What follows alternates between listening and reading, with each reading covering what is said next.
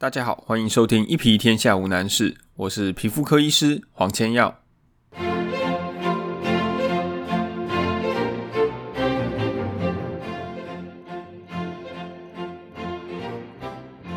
今天要来跟大家谈异位性皮肤炎，这是一位脸书上面的听众留言给我，希望我能够录制的主题。非常谢谢他能提供这样子的意见。如果正在收听节目的你，也有其他想知道的皮肤相关主题，欢迎你透过各种留言的方式来告诉我。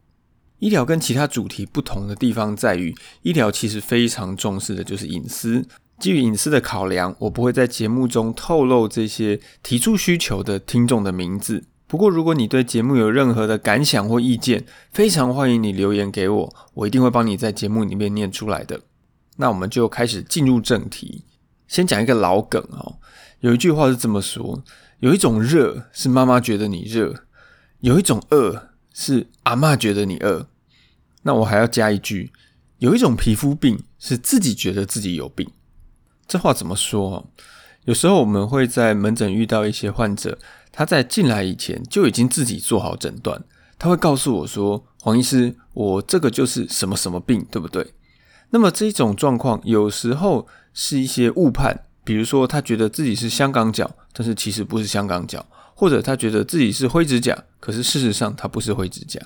那么针对这种状况，其实我不会很介意，因为我想会来看诊，当然就不是皮肤的专科嘛，那判断错误这个都是合理的。那么这种自己认为自己有的皮肤病里面，如果我们把它做排行榜，第一名绝对就是异位性皮肤炎。这真的是一个蛮有趣的状况，因为绝大部分的这些自己误诊的皮肤病，都还是有一些脉络可循。比如说，现在很多人会上网查答案嘛，那他也许会把同样都长在脚上的几种病搞混了，所以他得到一个错误的答案。但是异位性皮肤炎就很特别哦，我常常会问这些自认有异位性皮肤炎的患者，他们为什么觉得自己有异位性皮肤炎？绝大部分人都会愣住，然后说：“嗯啊，难道不是吗？”也就是说，他们对于诊断这件事情并没有什么特别的概念，他们就觉得自己是异位性皮肤炎。那么，少数人会告诉我说，因为他觉得这个疹子长的位置很奇怪、很特别，所以他觉得这个是异位性皮肤炎。好，最后这个答案呢，其实是对的，也许是误打误撞啊，但是这个答案是正确的。为什么这样讲？异位性皮肤炎这个名称，当然它是从外文翻译过来的，在它的原文里面。意思就是说，是在很特别的地方发生的皮肤炎，所以叫做异位性皮肤炎。但是这其实没有解决我们的问题呀，因为到底什么叫做很特别的地方？你觉得很特别，跟我觉得很特别，这一定会有不一样嘛？所以我想，这应该是很多人对异位性皮肤炎这样子的疾病一直有一点模糊，主要的一个原因。异位性皮肤炎在皮肤科里面其实是有一个定义的，就是我们要满足这些条件才能够诊断出是一个异位性皮肤炎的患者。那么有哪些条件必须符合？第一个，异位性皮肤炎它是一个会痒的病，所以你一定要会痒。第二个，异位性皮肤炎是一个慢性的疾病。那什么叫慢性？在这个诊断的定义里面，我们认为它要有六个月以上的病程才算是慢性。第三点就是这些疹子、这些皮肤发炎的地方，必须出现在一些特殊的部位，满足以上这三个需求，才算是一个完整的异位性皮肤炎的诊断。那刚刚我们有讲到，这些疹子必须长在一些特殊的部位。什么叫做特殊的部位？这个就跟年纪有一点关系。在一岁以下的宝宝，我们主要会看到他在脸上、在胸口、在手臂的外侧，可能肚子。屁股这些地方会有长疹子，那这些疹子往往都是看起来一片红红、干干、粗糙的表面，有时候会有一些小小的凸起。那么如果被小朋友抓的比较严重，也会有红肿，甚至流汤流水的状况。等到小朋友稍微大一点，这些疹子位置其实是会跑的，它会慢慢跑到我们身体弯曲的部分，像是脖子弯的地方、腋下的地方、手弯，还有膝盖后面这种弯曲的部位。这就是异位性皮肤炎蛮特别的地方，因为其他的皮肤病很少会出现这种随着年纪然后会有不一样的表现。异位性皮肤炎其实它就是一种过敏性体质，皮肤只是我们过敏其中一个表现而已。在这种异位性皮肤炎的患者，常常我们可以看到他的鼻子也不太好，所以常常会鼻子过敏，有时候眼睛容易会痒，所谓的过敏性结膜炎。还有不少人他会有气喘。我对异位性皮肤炎一直非常有兴趣，因为我高中以及大学各有一个很好的朋友，他们都是很严重异位性皮肤炎的患者。那么长期跟他们相处，我想我非常的了解异位性皮肤炎会对生活带来什么样子的困扰，又会有什么样子的不舒服。异位性皮肤炎最大的问题就是会痒，痒好像是小事，但是它会造成生活非常大的困扰。有人说牙痛不是病，痛起来要人命。我现在要告诉你，皮肤痒不是病，痒起来真的是要人命。看过很多人因为痒这件事情，他没有办法吃，没有办法睡。很痒的时候，真的是会抓狂的，所以痒一定是我们在处理异位性皮肤炎的时候，第一个必须想办法控制的。很多人他的痒是会痒到影响睡眠，甚至不只是影响自己的睡眠，还会影响家人的睡眠。因为真的很痒的时候，他其实是会边睡边抓，甚至边睡边扭的。这有时候就会去干扰到家人，晚上睡不好，白天的时候表现一定不会好。如果是大人，那可能会影响你的工作表现；如果是小朋友，那就当然是影响学校的这些学习的效果。所以，异位性皮肤炎绝对是一个值得花时间去控制的毛病。异位性皮肤炎的皮肤，它第一个特色就是会非常的干燥，你摸起来全身就是特别的粗糙。有一些小朋友从出生可能一两个月就开始有这种情形，那你就会发现他的皮肤跟其他的婴儿比起来。呃，相对起来是比较干燥粗糙，很容易会有一些血血。因此，在治疗异位性皮肤炎的第一件事情，就是要解决干燥。而干燥怎么解决？其实干燥没有任何的药物可以擦。干燥的时候，最重要是要擦保湿的乳液。那保湿乳液怎么选？很多人会想要用所谓最好的保湿乳液，但是我告诉你，你只要擦起来舒服的，那就是最好的乳液。为什么我会这么说？当然，理论上我们应该要擦一些保湿效果比较强，然后甚至能够含一些修复成分，比如说维他命 B 五或是神经酰胺这样的成分的乳液。而且理论上呢，我们应该要先擦一层比较水性、所谓补水的乳液，另外再擦一层锁水、比较油性的乳液，这样子才能达到最佳的效果。不过，我们回到现实面。第一个，这些乳液的使用必须非常的频繁，就是说你一天必须要擦好几次。这些一天要做好几次的事情，我觉得一定要方便。所以如果每次都跟你说你要擦两层，那么很快你就会觉得太麻烦，没有耐心，就不会想要去做。那为什么我说擦起来舒服的乳液就是最好的乳液？因为每个人的肤况不一样，每个人的喜好不同，不管是多大的品牌，都有人擦了皮肤会不舒服，会过敏。另外，不管这支乳液里面有多厉害的成分，如果它擦起来让你觉得不舒服或是不喜欢，那你一定不会常常擦，这样子根本不会有效。这种状况，尤其是在小朋友身上会特别的明显，因为小朋友，尤其是小男生，他真的很不喜欢被擦乳液。这个我自己是感同身受，我从小就是一个很不喜欢擦乳液的人。但是很多家长都会想要给小朋友最好的东西嘛，所以他们都会想要去找所谓的名牌啦，或者医美的牌子啊等等。但是如果我们今天要给这个小朋友用的东西，他不喜欢，你一定会发生一件事情，就是整天在家里追着小朋友擦乳液，久了以后，不止小朋友很累，大人更累。那这样子擦乳液这件事情，绝对没有办法被确实的执行。所以像这种状况，就是要给小朋友选乳液的时候，我都会建议家长干脆带去这些开架式的药妆店，让小朋友自己试用看看。如果他喜欢，那就 OK 啊。也许他选的这支产品刚好没有什么特别厉害的成分，但是只要有用，只要你有在擦，那绝对比你买了一支很厉害、很强的乳液，但是根本没有办法擦几次，这样子要来的有效的多。好，那么乳液已经有了。下一个问题大概就是一天到底要擦几次？这个问题的答案也非常简单，就是越多次越好。很多人听到这句话头就晕了啊什么叫做越多次越好？基本上是这样子了。因为性皮肤炎的皮肤都会非常干燥，尤其你越严重的时候，它皮肤会越干。很多人就会开始发现，他的乳液擦上去以后，皮肤马上。可能几分钟之后摸起来又是粗粗干干的。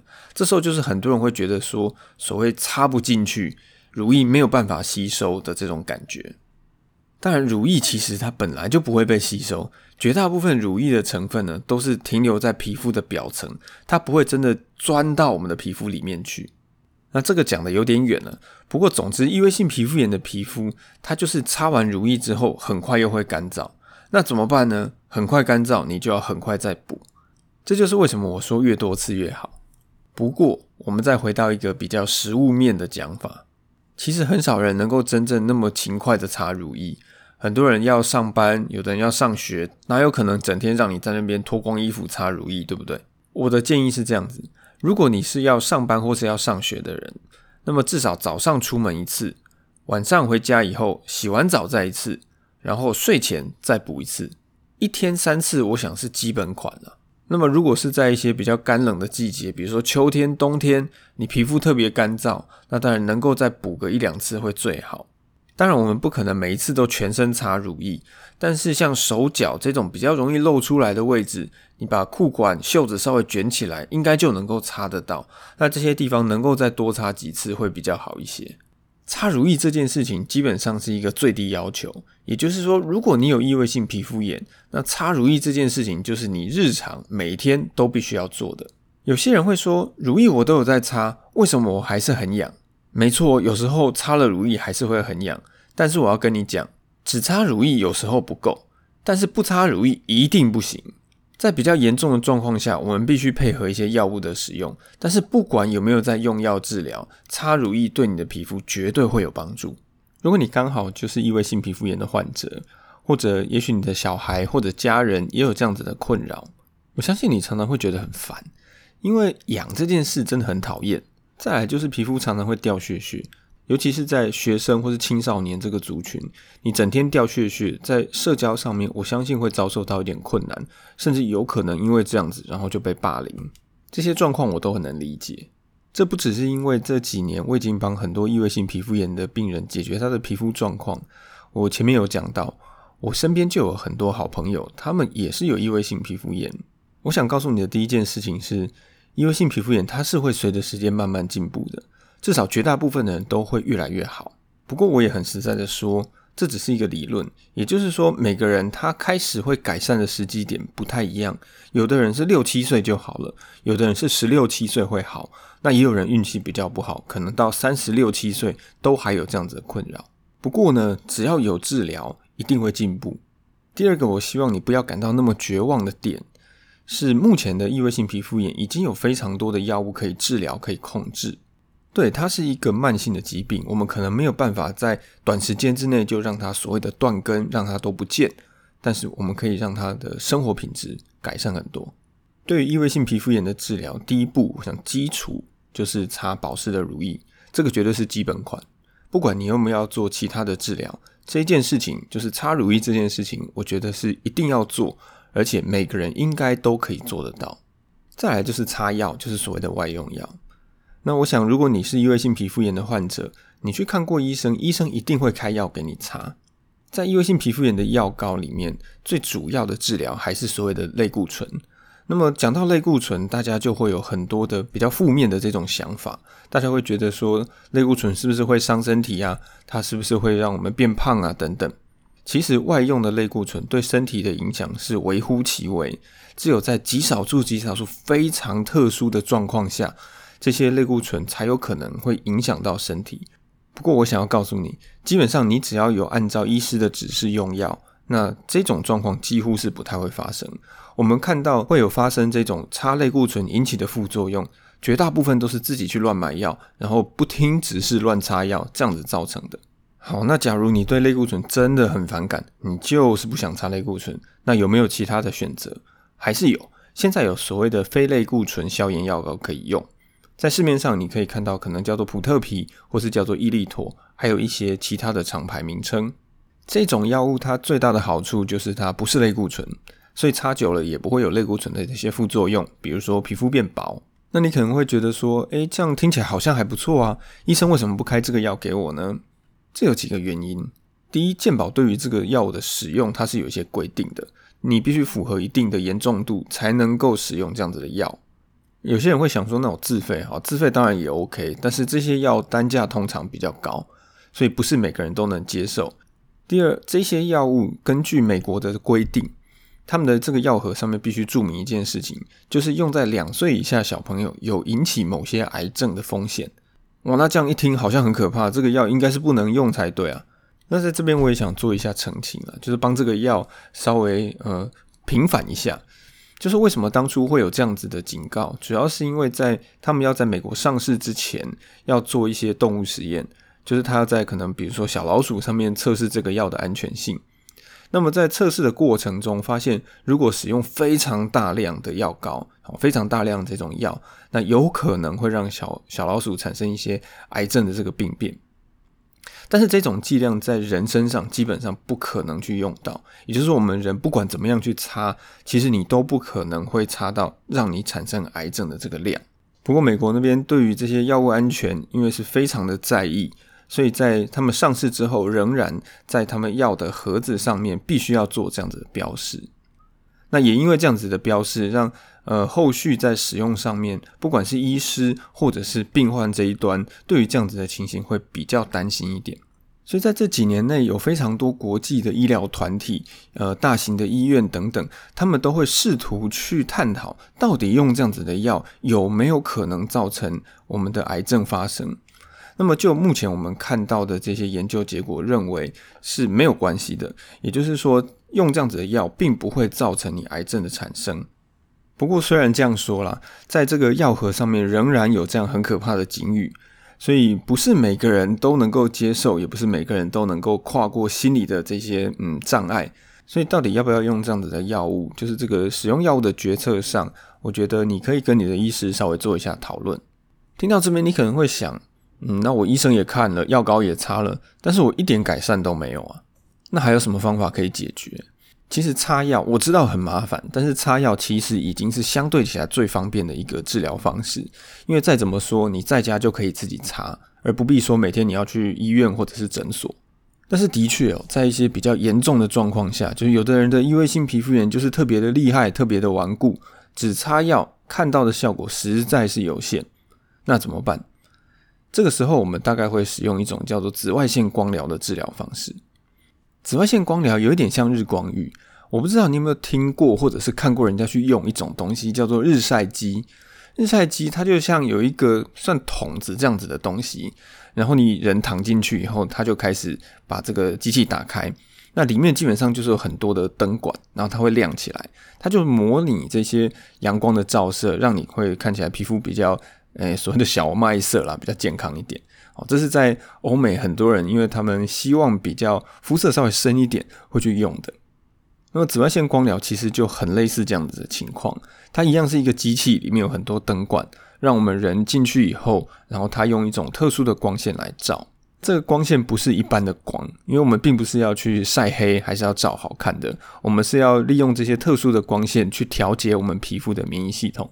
那么我们会用的这个光线，最主要、最常用的，我们其中一个叫做窄频的紫外线 B 光。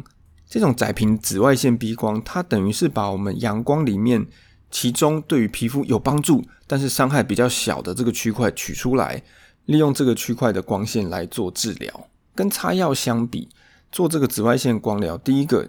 如果是你面积真的很大，比如说有的人全身都是有异位性皮肤炎，那做紫外线光疗是一个不错的选择，因为它让你擦药的时间比较缩短。而且我们讲很实在的，如果你今天全身都有发炎，那你要全身都擦药，坦白讲，我知道这是非常困难的一件事情。那这种情况下做紫外线光疗，我觉得就蛮合适的。这又回到我们刚刚的一个问题，这听起来好像很好，为什么我的医生没告诉我有这种治疗？第一，光疗需要一些仪器，那这些特殊的仪器不见得到处都会有。第二，做光疗其实是蛮花时间的，因为一个礼拜你就要去做好几次，看我们当时的严重度而定。如果比较严重的时候，也许一个礼拜要做四五次，那么大部分的情况下，一个礼拜做两到三次是一定跑不掉。这种情况对于一些要上班的上班族或者是学生，其实尤其是学生，他基本上没有办法这样子配合。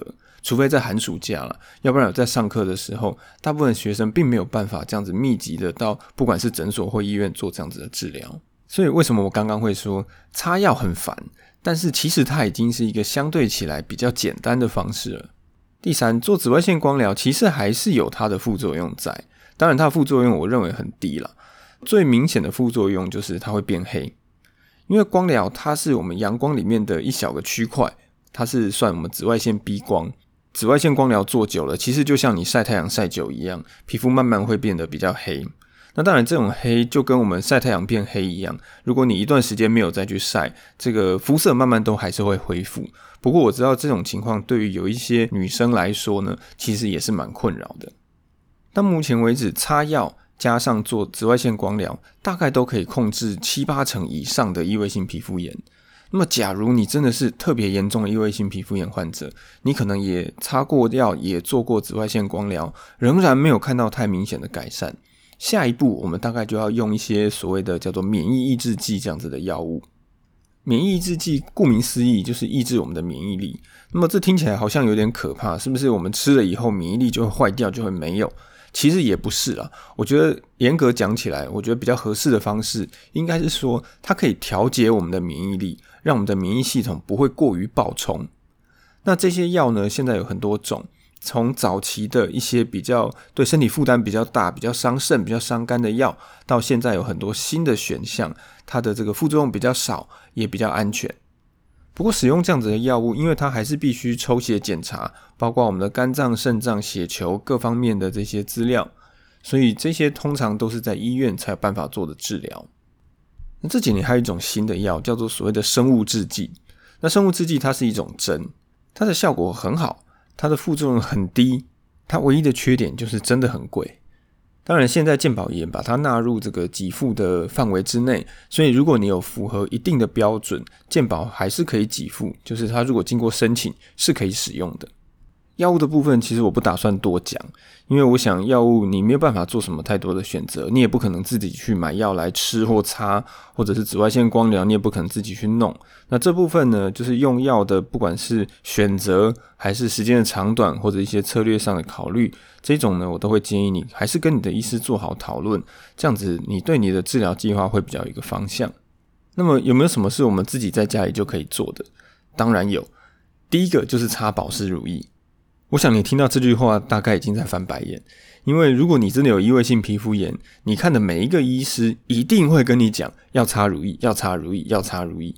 好，我想一定不止讲三次，那你一定会听到非常的烦。